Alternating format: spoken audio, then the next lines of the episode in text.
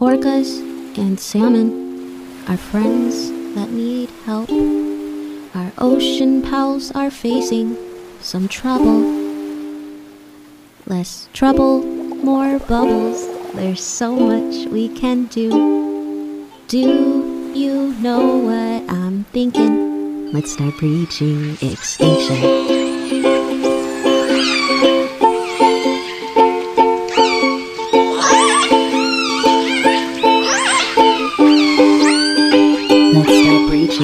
Extinction.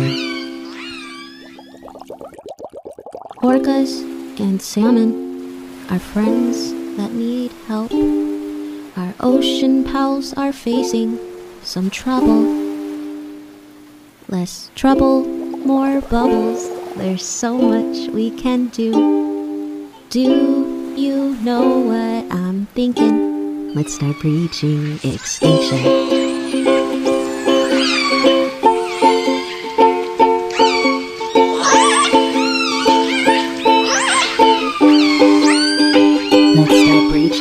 Extinction. Hello, and welcome back to the Breaching Extinction podcast. For those of you that are new here, the Breaching Extinction podcast explores the plight of the endangered southern resident killer whales through interviews with the people trying to save them. There are currently less than eighty southern resident killer whales left, and they are currently threatened by lack of prey, vessel noise, and water toxins. All these factors impact one another and play a significant role in their population decline. They have historically spent much of their time in the Salish Sea, however they've been seen less and less, likely forced out of their home by lack of prey as well as busy and toxic waters. I'm your host Erica Worth, and I decided to start this podcast in twenty nineteen after spending a summer working in the Salish Sea and learning about these animals. Each week I dive into a new conversation with guests from varying perspectives.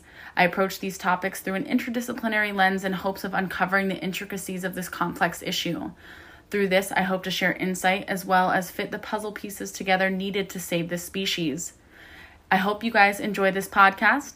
If you have any questions or are interested in being featured on the podcast or sponsoring us, please reach out over Instagram at Breaching Extinction or send an email to info at breaching extinction dot com. Thanks! Hello, everybody, and welcome to the Breaching Extinction podcast. I hope you guys all had a wonderful week. This week, I'm here with Erin Falcone. She's a fin whale researcher. How are you doing today, Erin? I'm doing great and excited to be here. Yes, I'm super excited to have you because I, like, we've seen fin whales a few times on the bay, and like I just, I, I think most of us don't know like anything about fin whales, so I'm very excited to learn. Um, but tell us about yourself. Where are you from? Um, where like are you currently employed? What kind of work do you do now? Okay, um, I'm actually a California native.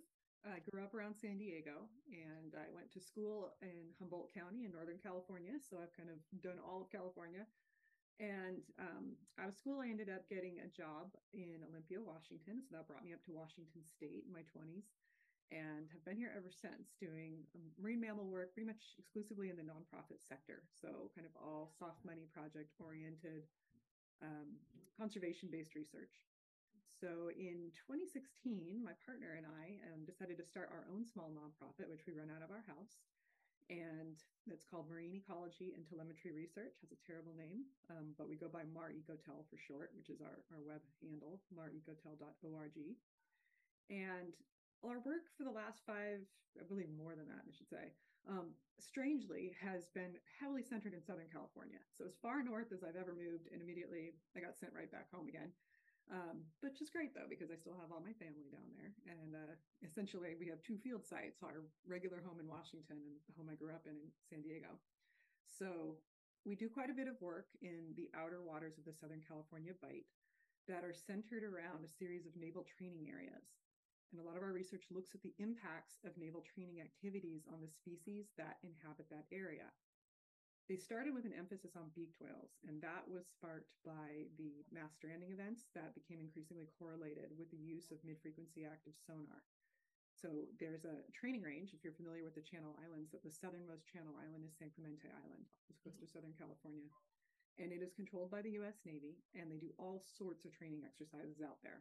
Mm-hmm. But the west side of that island is a really deep basin. and it is filled with hydrophones that they use for their training exercises, but conveniently can also be used to listen in on marine mammals.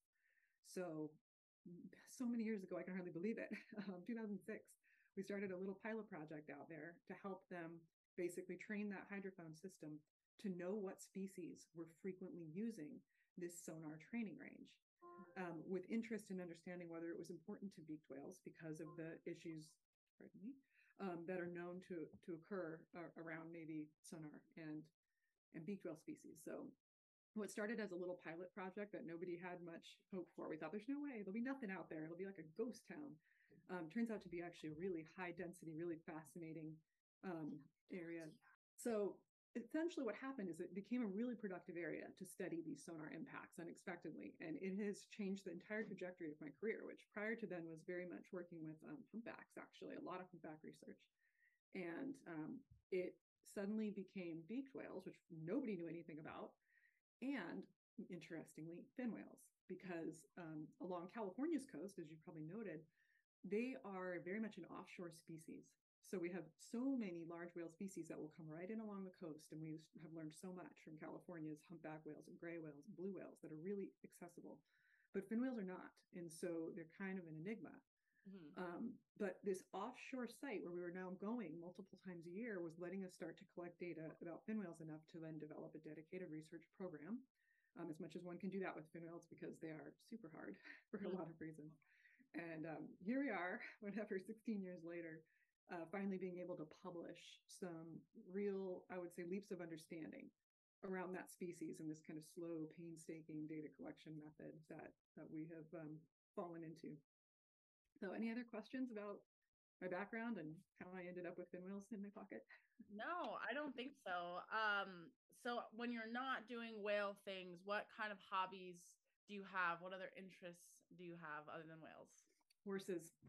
Horses, okay. Yeah, no, I grew up a horse crazy kid. I've always um, had some poor hapless horse that has been dragged with me through life as I split my time between, you know, doing what is quite a bit of field work, obviously, for my career with whales. But um, my life has always been shaped so that when I'm not in the field, there's a horse nearby. That's um, awesome. Yeah, that's definitely my other love. And then I do, um, as a as a volunteer effort on the side, a lot of food system development work okay. uh, for my local community, which is something I've had to learn a lot about. But it just let me do kind of some actionable things that were had more, you know, local and global impact. So that's amazing. Yeah, that's really cool to hear. Yeah, I bet you've learned a lot from that.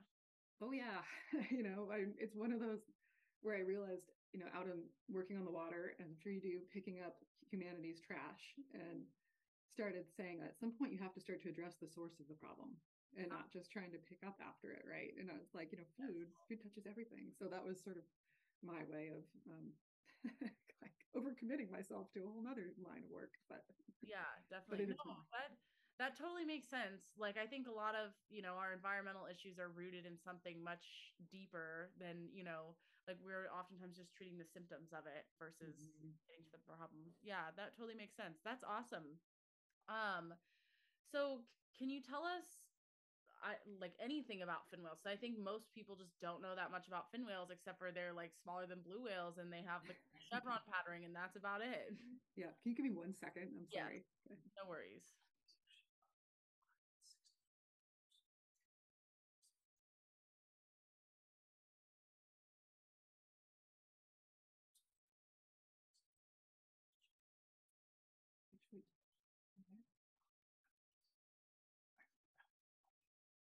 Okay. Okay. Okay. Sorry about that. No worries. life, life is happening. Um, okay. Yeah, no, I love to talk about fin whales.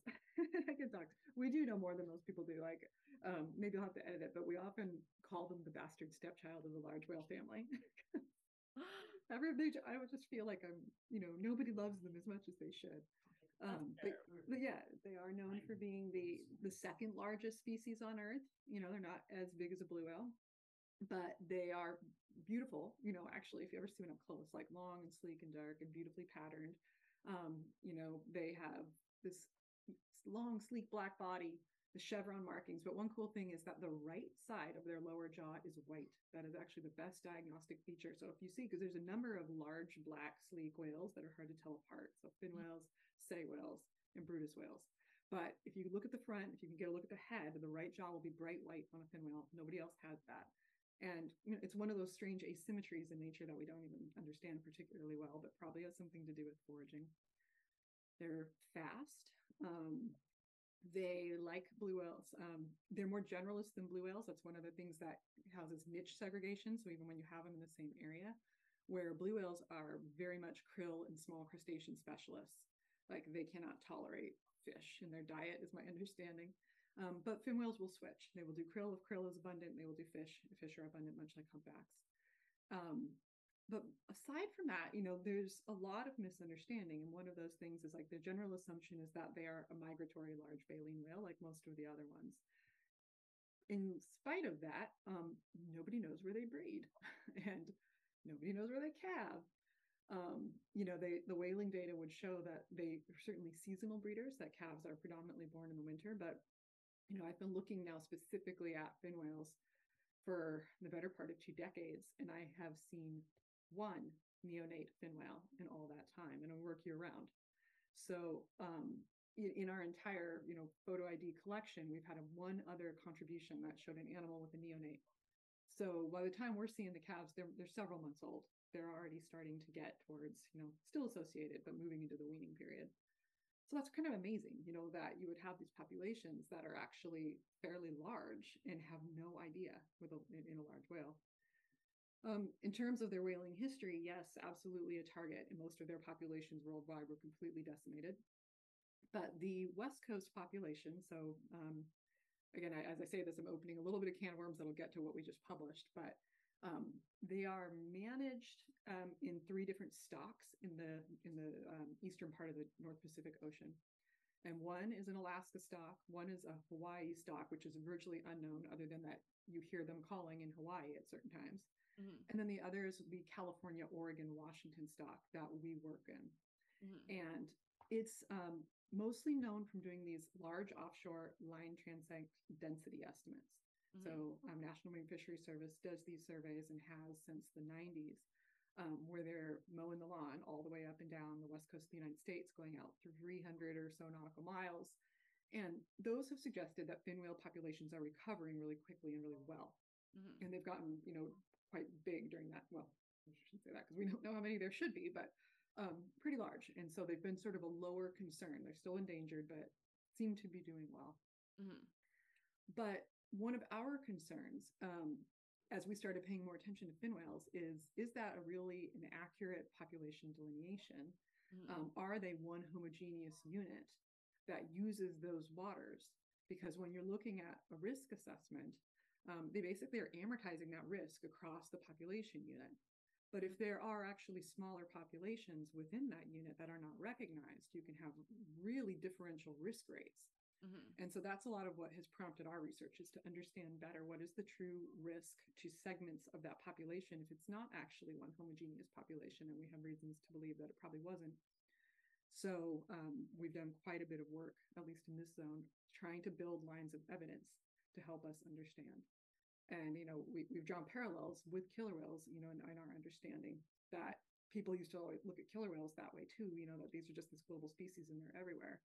And now we know that it couldn't be farther from the truth. They're probably one of the most segregated species that probably shouldn't even be one species. And then even within one ecotype, you have these really segregated populations that have hugely differential effects, but you don't know until you start looking at them as individuals. And that's one of the challenges with fin whales is that they're not as obviously individuals as a lot of other whale species are. They can be really similar looking. So it, it took us a while to kind of train ourselves and our methods to be able to work with a less distinctive species of whale, but we've figured it out and we've managed to get some pretty good data on those guys and learn how to see them as the individuals they are. That's amazing. Um, yeah, that's like, I mean, it's so fascinating just to see how our understanding of wildlife has changed in a relatively short period of time. Like, you know, with the killer whales, like we just thought, okay, they're all killer whales, and people would shoot killer whales off of like Canada, yeah, and Washington, right? You know, because they're like, oh, they're going to eat all the salmon, but some of them didn't even eat salmon. Mm-hmm. Um, yeah, that's super fascinating. So we're here to talk about your publication, Movements and Residencies of the Fin Whale in the California Current System. So I'm just curious, how did you guys figure out um, that there were so many different individuals? And do we have an estimate on how many, you know, potential subgroups or ecotypes, or however you guys want to label it, there might be? Mm-hmm. Um, I don't think it's going to be an ecotype situation here, but what they're going to be is populations that have different residency and movement patterns. And that's what we were looking for. And okay. It's actually a fun story. It's a very anecdotal story, but you know, it, how they hooked me mm-hmm. um, is that we went into it with this understanding that, you know, when you, when you want to do a photo I D study of a population, there's a few bars that have to be crossed for it to even be viable. One is that the population can't be so big that you could never meaningfully sample enough individuals for the statistics to work. Okay. Another is that the individuals in that population have to be distinctive enough to reliably tell them apart. If they all look the same and the population is huge, this is not your method. You need to count them a different way. So we had to start there, you know, and the assumption was that, one, the population might actually be just way too big. Like, we're trying to population, do photo I D on a population of ten thousand animals. And with our effort rates, we were never going to get enough data to ever capture the same whale twice. Yeah. Basically, that's kind of, are you familiar with photo I D, or should we? Yes. No, yeah, definitely. Right. So, I mean, it just becomes a, like, like the marbles in the jar, you know, mm-hmm. If you've got ten thousand marbles in the jar and you only can stick your hand in there a couple times a year and you can only get three marbles per draw, you know, what are the odds you're going to get the same two unless right. they're not moving, right? Yeah. So if that's a fully mixed jar, the odds are virtually zero, but you have to get enough marbles twice for the stats to work. So we started seeing fin whales, and we just started taking identification photographs of the dorsal fin region, which is the most distinct part of them. Mm-hmm. And um, just in case, we're like, let's just, you know, what are the odds? Maybe we'll see one twice. It could happen. Mm-hmm. And so, and what happened was in two thousand six, one of the first whales that we identified, that we took pictures of, um, and then I entered our little, what would have been catalog. Um, a few years later, let's see, where were we? two thousand nine. Um, We were working off coastal California, and a really cool thing happened. All of a sudden, there were fin whales really close to shore. Mm. For the first time in memory, no one remembered this. I mean, if they were doing it before the whaling era, nobody cared. And since then, it was extraordinarily rare to have a fin whale come in to a zone where you could easily get to it from shore in a small boat. Mm. And this big influx of animals moved in. There were shearwaters everywhere. There was just some November feeding aggregation, really an unusual time of year.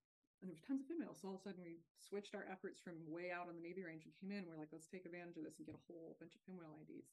And in this feeding aggregation um, was an animal that we ended up tagging. Mm-hmm. And um, we were doing satellite t- telemetry tags. So these are these really tiny tags that you can put on the fin, and then you can track them for weeks, months at a time. So that was one of the questions, is let's understand how they move seasonally. And we um, tagged this particular whale. And when I, I remember at the time, thinking that the animal looked familiar. And I went back into our, our photographs after that and said, hey, we got to recapture. Look at this. And it actually turned out that the whale had been seen prior to two thousand six in some old black and white photographs that we got from a very early research project. And we're like, whoa, mm-hmm. There's either way fewer fin whales than we think there are, or they're not moving around, because this animal's been seen off California actually a number of times. So to make it even more, I was like, this more tantalizing. We put the tag on this whale, and it, um, the whales aren't great at keeping their tags on for reasons we still don't understand. Uh, but we were able to track the animal. It moved around in Southern California for a little while, and then the tag came off, and we lost its track. So, as I mentioned, we live in Washington, and we also do research up here. And when it's very calm in the middle of winter, we can occasionally get off the coast of Washington and out into deep water. But to get to water that's deep enough for fin whales off Washington, it's like a forty-five mile straight offshore run in the dead of winter in a little boat. Not yeah. the best, but yeah. we do it. Um, so we had a little weather break, and we went out to one of these canyons that we knew would sometimes get fin whales in. And we go into this aggregation, and we were going to do some more tagging, and we pull up next to a whale. And I was like, oh my God, it's that whale. And my partner goes, no, these are fin whales. There's no way you would even recognize them. I'm like, no, no, this one is distinctive enough. Trust me. I'm like, get on the other side of it. And sure enough, you could see the scars where a recent tag had released. Oh my God. These are implant tags. And I was like, we are studying fin whales. so, that's so crazy.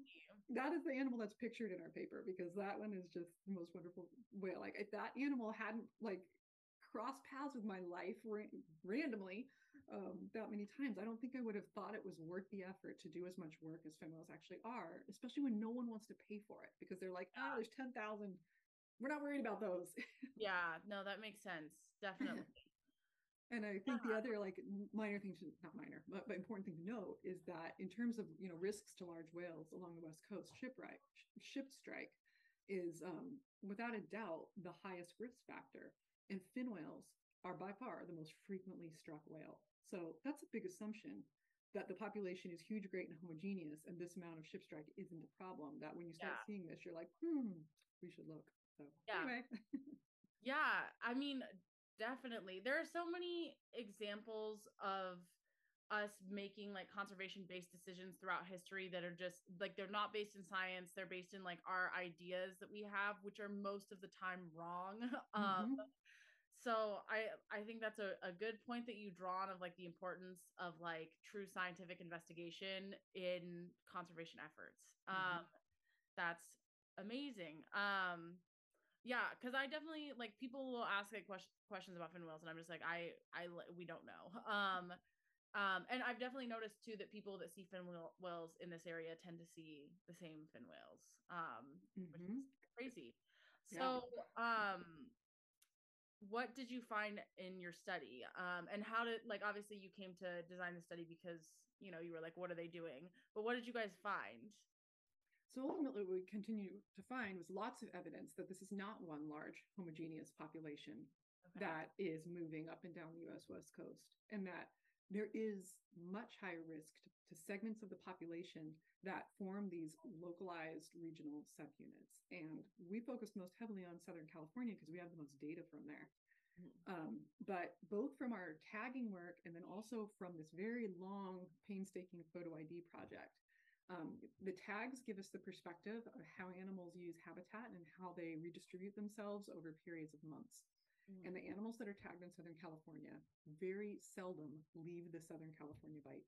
So they might go one hundred miles offshore, but they're circulating basically in that sort of bioregion um, of water. And every now and then you'll get one that's going to go up to Washington. We managed to get the one of the few that did that. But as a rule, most of them aren't, they don't do that. Mm-hmm. And so um, what this tells us is that these probably should be managed separately. And, um, you know, if you, sorry, I jumped ahead of myself a little bit, but that's what the weeks to months picture looks like, that, you know, if you do migrate, you're going to spend a lot of time there before you do. But when we started looking at these very long sighting histories, and we were able to do it apart from our own research, going into the outer waters and running into fin whales a little bit more often, but also because the population started shifting in. So all of a sudden the whale watch boats were seeing fin whales all the time. So we built, you know, sort of a citizen science network of awareness that no, fin whales are important. Take those pictures. We'll take them. These are not like a throwaway species.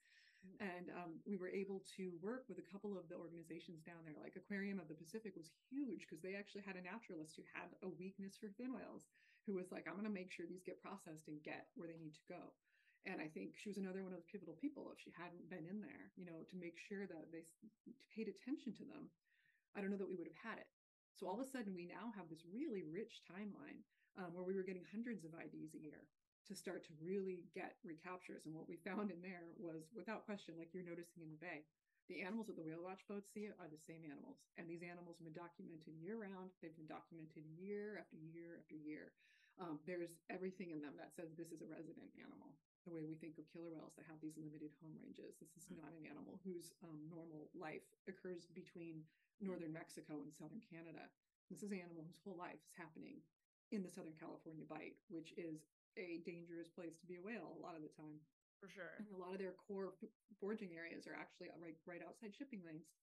And that, and you start to understand, you know, why you see fin whales so overrepresented, mm-hmm. and that these are probably not all the fin whales um, evenly distributing this risk. This is this resident group that's at really high risk of being hit. And, and many of the animals that are now, we now recognize as Southern California residents have um, evidence of vessel collisions. And those are just the ones that have survived, right? You know, there's many of them that get hit and they sink in the outer waters of California and you will never know. Yeah, um, that's, that, that is pretty crazy. Yeah, I know that like we, we just had like a, a humpback whale die from ship strike that was like one of the most spotted whales um, mm-hmm. in Monterey Bay. Um, What, why do you think they're getting hit? Because I feel like whales are very smart and they're very acoustically inclined. Why do, why don't they just move? Do we That's, know? I love, actually, I love when I get that question. Yeah. Um, have you ever spent much time on the water in heavy fog in shipping lane? I have not, no. I don't recommend it. Yeah. Um, I can only say I've almost been hit by a freighter in heavy fog in the shipping lane. Um, and it had, in that moment, I was like, I know I will get hit. That makes but sense. It has to do with, a, there's a number of factors that contribute. So I think one, um, if I had to try to run through them, mm-hmm. is that uh, that acoustic environment is actually noisy. The near surface acoustic environment is hard to localize. There's a lot of different noise and, and effects that are affecting how sound moves. Two, those freighters move fast and the noisy part is very far behind them, right? So the animals are getting hit by the bow, but the engines are all at the back. Makes sense. So there's another just confounding factor in a whale getting out of the way. Um, again, ac- baleen whales aren't, um, nec- we don't know as well, but probably not as good at very fine scale acoustic localization. So I can say from my human experience, like when you can't see, you don't have your primary sensory mode helping you localize yourself, you know that there's something coming at you. You think it might be coming fast, but you don't know how to avert it. These things are huge, huge. Hmm. So I think there's, it's just hard for them. I mean, we've done a lot of work with other researchers in this area, put tags on to try to study what happens to a whale in that moment when we're at the surface going, ah, you know, watching this thing develop. Um, how they have to make a choice for when, you know, when to surface, where to surface, where to go. So I think there's that moment of collision that can be really hard for a whale to navigate. You know, the draft on those ships is very deep. You know, how deep True. Does the whale have to go to not be caught in the prop wash? Real yeah. Deep. Um, so plus then it just becomes density. How many ha- animals are hanging out and foraging in a very high shipping area? Then it's just odds of how often are you going to have to have this interaction. But one of the things we learned from some of our tags is we have satellite tags that can record diving data, very simple summaries, and transmit it back via satellite. And we learned that, um, at least for our fin whales, they spend the vast majority of the night hanging out at the surface or very near it. Interesting. And so they are not visible, and they are using the very top layer of the water column. And so ships can't see them. They can't always hear ships very well. They may or may not be awake. They're right at the surface. So it's it's the perfect storm of of the you know situation once the animals start moving to the areas that the ships are using. Yeah, no, I mean, that makes complete sense. Um, that is like really difficult. I mean, we've definitely like we've we've had situations where in the fog whales pop up in front of us, and like thankfully nothing has ever happened, but like it does happen where it's just like mm-hmm. all of a sudden there's a whale. Um, and I could see how that that would be challenging. So I can imagine that this is a a very complex issue to manage because you know.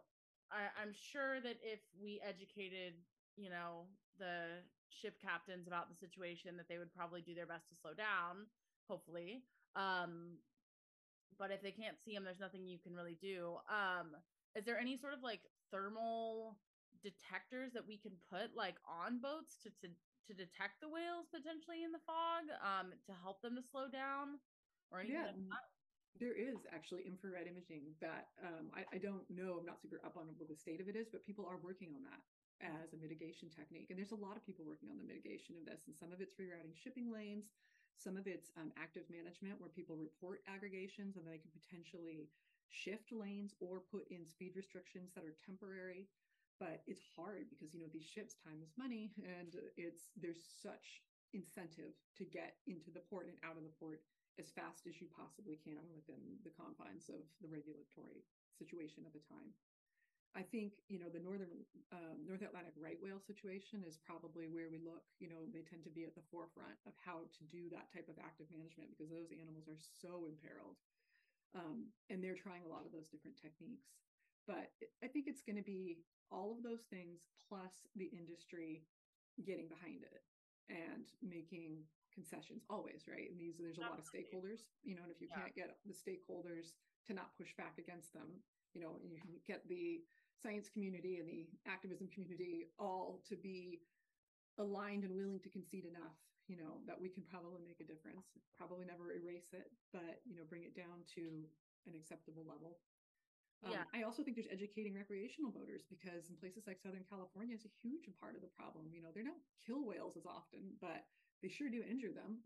And oh, no doubt. Yeah. I think it's dangerous for the people too. I think, um, you know, it's an, an underregulated problem to be sure. And especially once you get animals that are close enough to shore for people to get out there, there's people all over them. I mean, you know, with Monterey, I'm sure it happens there too. It's fortunately in Monterey, because of the like winds and the swell that we get, I think that that reduces the amount of wreck boaters. Like, it's rare for me to see a wreck boater. I almost only see commercial, either whale watching or fishing vessels. Mm-hmm. Um, but I've been down to Southern California and it's a hot mess. Um, yeah. it's not a, it's not good. And I think also too, just like, you know, a lot of people have kind of sensationalized whale watching through like social media, or like, you know, just people see other people getting really close to animals online, and there's not enough like disclosure of like, hey, this is what the Marine Mammal Protection Act states and this is how far we should stay away. And a lot of people are just like uneducated and they see it online, or or they just, I mean, who wouldn't have a draw to a whale? Like, if I was completely like unaware of how whales behave and, and the danger to whales, I would absolutely in my little wreck boat go approach a whale. Like, of course, like who doesn't want to see that? Mm-hmm. Um, but yeah, I think we definitely needed like a bit more education. Um, and also I know it's tough too, because there's only two no enforcement officers in the state of California. So it's like, what can you do? You know? Yeah. No, I um, mean, I think you've been in the San Juans, I think I overheard, and, you know, just having like Soundwatch and those independent organizations who take that up makes a really big difference. Oh, but yeah. It's hard, you know, someone's got to want to fund that. And when you're dealing with Southern California, it's just so many orders of magnitude, like more land, more boats, more everything, you know, absolutely, to be trying to patrol. As opposed to the Sound, where it's just like a lot more compact, I guess. Yeah. Mm-hmm. Um, yeah, I think education is, is the first thing, because I think that the general public, you know, they approach a whale because they, you know, it's a big charismatic megafauna, you know, like, um, but I think that, you know, most people, if they know that what they were doing was harmful to the animal, would not want to do that. Um, yeah, it's complicated. So um, were you able to suggest any sort of like risk management or conservation management um like recommendations for the fin whales? And then also, you know, are we going to have different recommendations based on the different, um, how would you say, like populations, subgroups? Mm-hmm. That's where we're going with it actually at this stage. So the step one is get them, them recognized mm-hmm. as a, a management unit. And we're obviously still at step one. Um, is just saying, like, as you calculate risk for fin whales, you can't assume that it's happening across this large population. You know, ultimately, our interpretation of our um, tagging and photo I D data is that there is probably truly a California current, if you will, or California, Oregon, Washington population that primarily stays way offshore, mm. way off. They never come in. You never see them. It's large. It's healthy. It probably did not get hit by whaling anywhere near as hard as anything that was a coastal population. Mm. Um, and they're a different management unit than the animals that are using the coast. Mm-hmm. Um, and so we need to get that into those regulatory discussions each year now as they go forward.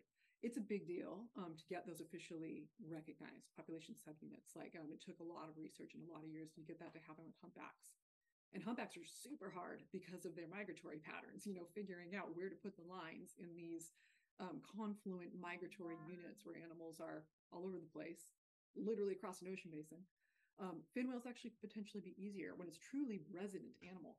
Mm-hmm. Then it should, in theory, be easier. However, it opens a whole can of worms because it all comes down to the number, you know, the biological removal, potential biological remover, removal.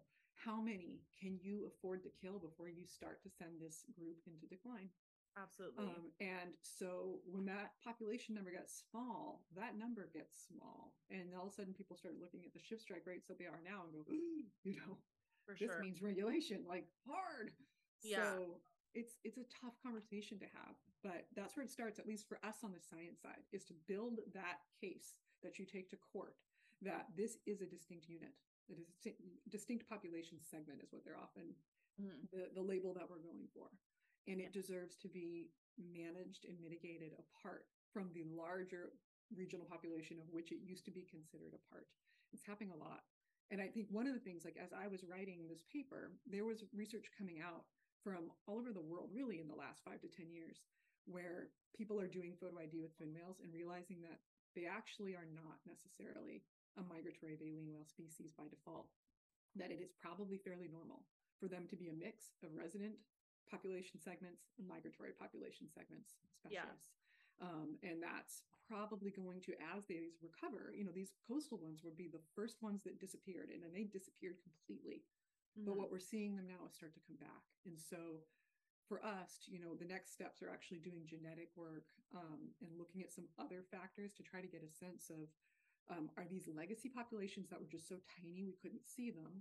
Or are these animals from the larger population that are coming in and going, oh, this place is great? Because some of the work that we did with our tags was populate or habitat modeling that helped us understand like why the Southern California Bight is ecologically suitable for fin whales year round. Yeah. So it's hypothetically possible that, you know, an animal from that larger pool could come into Southern California and just keep finding what it wants and decide not to go. Mm-hmm. Um, and then that population can build. So it draws from that larger population as these other animals discover this habitat's great. Why migrate if I don't have to? Mm-hmm. But then it becomes what's called a population sink, where it's essentially pulling animals into a high risk area and reducing the population that way. So that's one plausible scenario, but we do not have the data to answer that question. Mm-hmm. Um, but there's a little bit, you know, a few threads of evidence that actually suggest that there probably was a originally a resident population there, and that these are fundamentally different units. They've always been different units. They just, we couldn't see it. Mm-hmm. And I suspect that Monterey Bay probably has one. And I suspect that as you work your way up the coast, that this is normal for fin whales to have some animals that are non-migratory that probably used to never mix. In the same way, I mean, if there's one thing we've learned when we start to pay attention to whales as individuals, is that these are highly cultured. I know it's a little bit of a risky word, um, animals, yeah. you know, and that they don't, in the same way that humans can move all over this planet if they want to, but we don't. You know, we have our home ranges and our identities and our habits. And once we've learned our region, you know, our local environment, which we learned from our parents, you know, this starts to separate us. You know, we become distinct. And I think whales very much do that, probably so much more than we have ever recognized. Um, and with baleen whales, extra hard, because you have to watch this slowly reemerge out, out of whaling and the legacy of whaling. Yeah. Absolutely. No, I, I mean, I think that whales are, they're very interesting because they've kind of challenged our ideas of, you know, quote unquote, anthropomorphizing animals and like, you know, acknowledging traits that have been assigned to humans, like culture, um, mm-hmm. uh, to wild animals. So I think it's just interesting to see the development of that. Um, do we know anything about the social structure of these whales? So I'm sure they, they, will surprise us in some way, just because they're so sneaky, you know, mm-hmm. and we don't, it's hard for us to see what they're up to. Do we know anything about the social structure? Like, do they pod? I mean, I know most baleen whales don't pod, but yeah. No, you know, at this stage, we have no evidence to think that they form any type of longer lasting social units, though not like the way killer whales or dolphins will. Um, but it'll be interesting because it takes consistent Um, interaction for those to develop. So no, I think they still wean their young probably within a year, and then they mostly go their separate ways. And, you know, to the extent we're going to learn anything about that, it's going to come from humpbacks. And as we know, like in Alaska, where you have cooperative feeding units, yes, this is where it happens. They have a functional basis mm. where unrelated animals come together and they learn how to feed together. And year after the year, they're like, oh, team, we did great last year, you know, and so that that becomes a recognizable social unit that is built around foraging, not, as far as we can see, um, around their affection for each other or around yeah. genetics. Um, very possible that something like that could happen with fin whales. Um, they, they don't cooperatively feed as much as humpbacks. I mean, they do in a way, I've sometimes do, it's called um, echelon formation feeding, where you'll get fin whales that are working in a line together as a way to efficiently use, um, you know, a dense prey resource. We'll just say we're far from, if it's there, it's going to be subtle and harder to find, but I am never surprised to find it.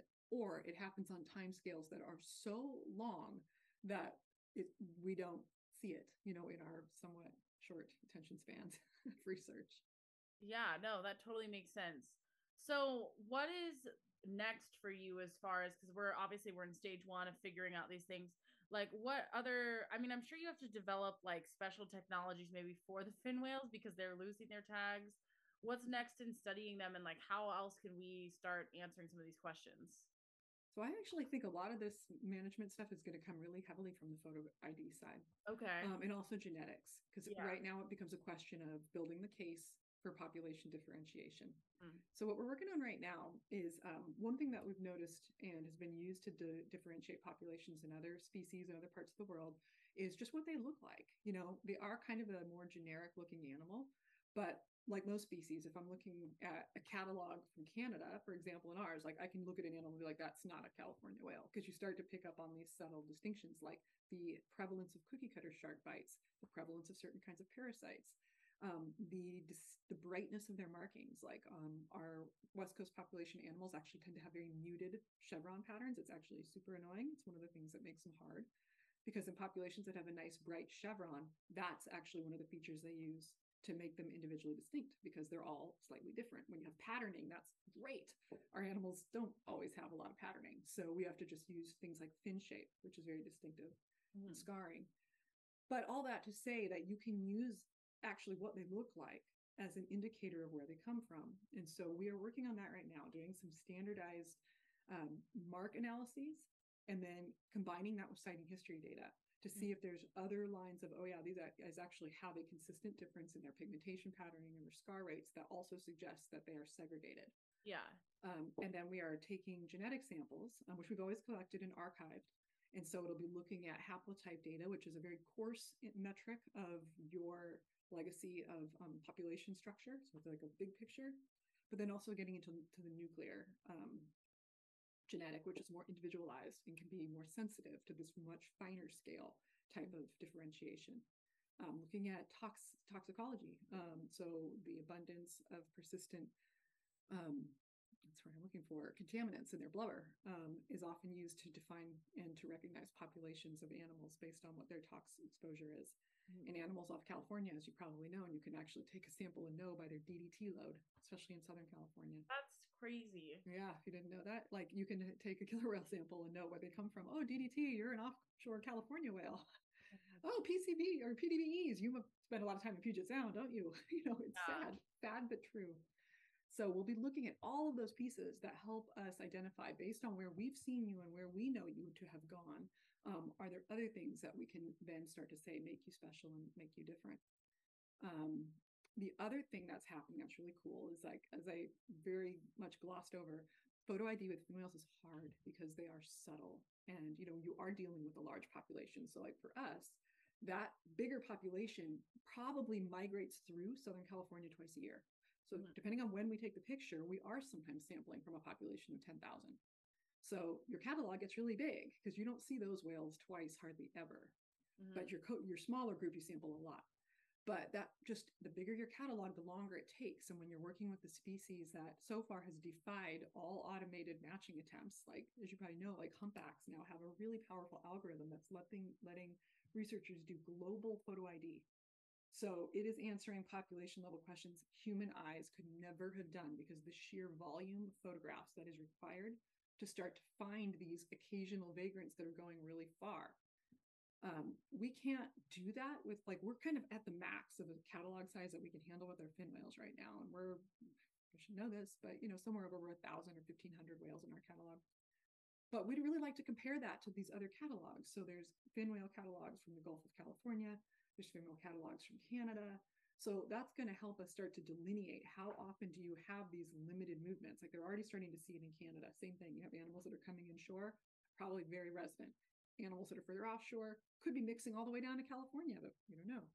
So our whales, and many of people's whales, are right now um, in an algorithm development competition, actually, that Google hosted, which is what spawned the very successful humpback matching ra- algorithm.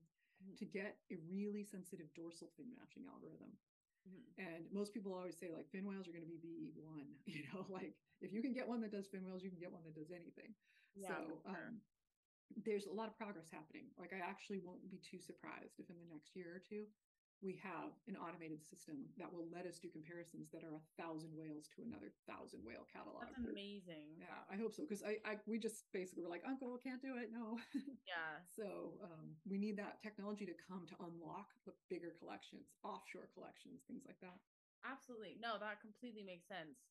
Um, I, and I think that that would just be pretty, like, telling of so many things. Like, I would answer a lot of questions if we're able to do that. I think the technology is getting there. Like, we're just seeing, you know, in a lot of areas of research, not just marine science, like rapid development of technology that's just taking us places that we didn't expect it to. So mm-hmm. I think we could get there, which would be amazing. Mm-hmm. Um, so with that being said, I, um, I wonder, because, you know, I think about citizen science a lot because we have, like, you know, the whole Happy Whale thing. And I oftentimes, like, question, you know, how, how really, like, valuable is that to the scientists? But it sounds like, you know, for fin whales or something like that, if we have people that listen to this podcast that are, like, naturalists or whale enthusiasts, if they get photos, it's probably good to submit them somewhere, right? Yes, yes. Those yeah. photos are so valuable. I mean, for fin whales, could not do what we did without citizen science. Okay. Period. End of story. Like, got it. Really, really valuable. Though, no, it doesn't mean like everybody go and get your boat and drive up next to whales. But if you're on a whale watch boat and you get a nice perpendicular image, meaning like you're seeing the whale sideways and its dorsal fin is nice and flat in the right shape, um, please, like, send them through Happy Whale. We take photos from Happy Whale. Um, Happy Whale doesn't have an algorithm to process them. They route them to us to get processed. So they are not lost. You know, there's there's a whole back alley network of whale researchers who are passing their photos around to each other to make sure that that data gets used, because it is absolutely useful, especially for the hard to sample species. Definitely. Well, that's good to know. Yeah, I like, you know, because I feel like with the humpbacks, there's like so many humpback photos, and I'm like, how how much is, like, you know, are we actually doing anything to help, or is this just something where we're making ourselves feel better? But I think, you know, for those rarer species, it definitely makes sense. Not to say it's not good for the humpbacks, and those are just like my own personal questions. I'm like, is this actually worth, you know, mm-hmm. worth it? But that's awesome. Okay, cool. And I will um, say, I mean, as a sidebar for the humpbacks, yeah, like when, when a human had to process all those, it was a volume of data that just wasn't feasible. Yeah. But now with an algorithm, it actually is useful, because you can start to look at things like mortality rates that yeah. take really, really high consistent sampling. So don't cut yourselves short. Like, as long as there's the technology and the data storage, fifty replicates isn't necessarily a bad thing. Yeah, that makes sense. Yeah, that's really cool. Um, amazing. So a question that I always ask people is, what can we learn from typically orcas, but in this case, what can we learn from fin whales? Uh, what can we learn on what, uh, like, as a human species? I, as a human species, I, uh, people answer it like that way, and they also answer it scientifically as well. But most people answer it like, as as humans, what can we learn from fin whales? Um, avoid stereotypes. That's what I sometimes think. You know, so often when people just look and be like, oh God, they're all the same. You know, like, so many assumptions were made that prevented research from even happening to validate the question in the first place. And it's a good point to, like, check your assumptions. Actually, they are not all identical. You can tell them apart. No, you know, they're not doing great. There isn't just thousands of them everywhere. It's the same one over and over again. Um, so I think that's probably probably the most important one. You know, don't yeah. don't underestimate the understated. Yeah, I love that. Amazing. Um, well, are there any other thoughts you care to share with our listeners? No, I just want to say thank you um, to the citizen scientists. Again, like, don't feel undervalued. You have made so much work possible for this species. I really, really appreciate it. And we are happy to work with you guys. Good. Well, yeah, anyone listening to this, if you get fin whale photos, put them on Happy Whale. Amazing. Mm-hmm. That's the easy way. Oh, yes. All right. Well, thank you for joining me. You bet. And I'm happy to help if you have any questions. Uh, don't fail to hit me up. Erin at or efalcone at mar eco tel dot org. Okay, awesome.